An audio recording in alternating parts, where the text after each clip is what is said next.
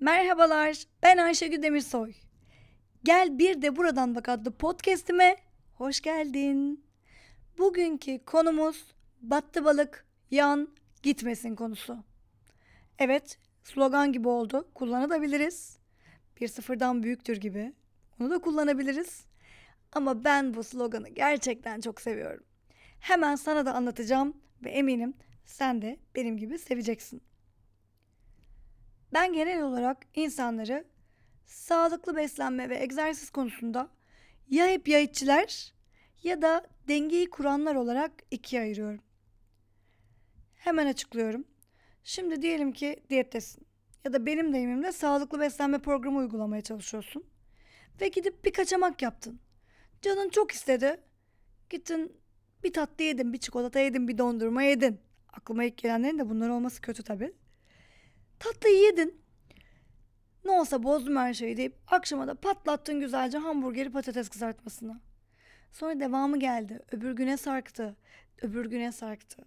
Yani balık bir kere ufacık batınca sen onun yan gitmesine hatta balığın dibe batmasına izin verdin.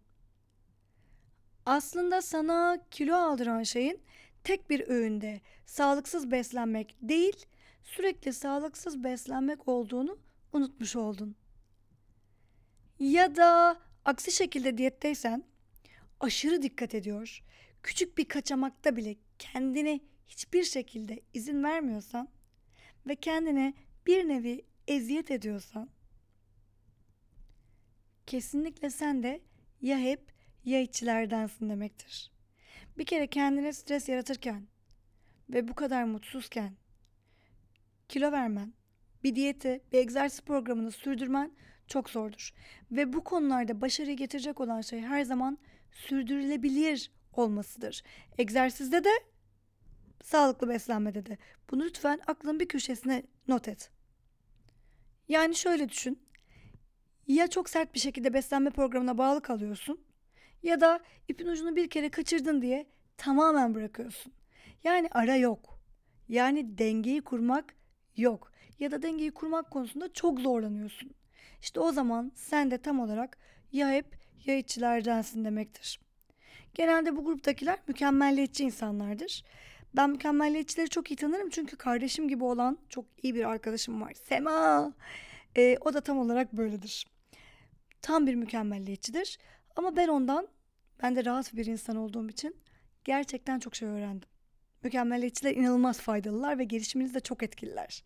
Ben de ona biraz daha rahat olmak, karar verme konusunda biraz daha relax olmak ve ya hep ya iççilikten dengeli olmaya geçmek konusunda birçok şey öğrettiğime inanıyorum. Umarım da öğretmişimdir. Bir yandan da sürekli söylüyorum mükemmel olmak diye bir şey yok. Zaten mükemmel benim için olsan bir başkası için değilsin ya da başka birisi için mükemmel değilsin. Önemli olan gerçekten mükemmel olmak değil, her zaman söylediğim gibi mutlu olmaktır. Bir de benim de içinde olduğum e, dengeyi kurabilenler grubu var. Ben insanlar genellikle benim hiçbir şey yemediğimi falan düşünür ya da hiç kötü bir şey yemediğimi düşünür. Öyle bir şey yok. Canım bir şey isteyince genellikle gündüz öğünlerinde tüketmeye çalışırım ama tabii ki şeytan insanın aklına o koltuğa oturup televizyonun karşısına geçtiği zaman geldiği için akşamları da tükettiğim zamanlar oluyor. Bunu şu şekilde dengeliyorum. Kötü bir şey yediğimde ya da sağlıksız bir şekilde beslendiğimde hemen bir sonraki öğünde ya salata yiyorum ya sadece et, tavuk, ızgara gibi sağlıklı şeylerle beslenerek dengeyi yaratmaya çalışıyorum. Bu şey gibi alkol aldın diyelim. Bir gün sonra bol miktarda su içerek vücudun dengesini ayarlamak gibi bir şeydir. Ve denge gerçekten çok önemlidir. Aslında baktığınızda denge sadece beslenmede değil, sevgide bile çok önemlidir. Alma verme dengesi dediğimiz bir şey var. Ee, insanlara enerji alıp verme konusunda bile çok önemlidir. Yani denge gerçekten çok önemli ve ben bunu mutlaka bir podcastimde uzunca bir yer vereceğim. Size anlatacağım bu konuyla ilgili düşüncelerimi. Yani şunu yapmam. Bir öğünde kötü beslendim diye bunu yapan çok kişi var ve ben çok şahit oluyorum. Ee, hatta öğrencilerim de var ve yapmamaları konusunda özenle sürekli söylüyorum. Bir öğünde kötü beslendin diye kendini cezalandırıp sonraki öğünlerde aç bırakmak kesinlikle beden için iyi bir şey değil. Çünkü insan vücudu aç kaldığı zaman kendini korumaya geçer ve daha fazla yağlanır. Yani kiloyu tutmaya başlar. Bu ne demektir? Açlık sana kilo verdirebilir ama geri alacağın bir kiloyu verdirir. Yani sen onu mutlaka geri alırsın. Ömrün boyunca aç kalamayacağına göre mutlaka geri alırsın. Ve bu arada sağlığından mutlaka kaybedersin. Bunu lütfen unutma. Sen de yayıp yayıcıysan ya çok katı diyet yapıp asla kaçamak yapmayıp ya da yapınca kendini çok kötü hissediyorsan ya da ipin ucunu bırakınca önüne geliniyorsan şu an bunu seni yoran sağlıksız bir durum olduğunun farkına vardığını düşünüyorum. Umarım varmışsındır. Bedenin de psikolojinin de dengesini bozuyorsun bu şekilde. Yani dengeni bozuyorsun. Bunu lütfen kendine yapma. Kilo verme süreci koruma ile birleşince gerçekten uzun bir süreçtir ve kolay bir süreç değil. Ciddi emek isteyen, zaman isteyen bir süreçtir.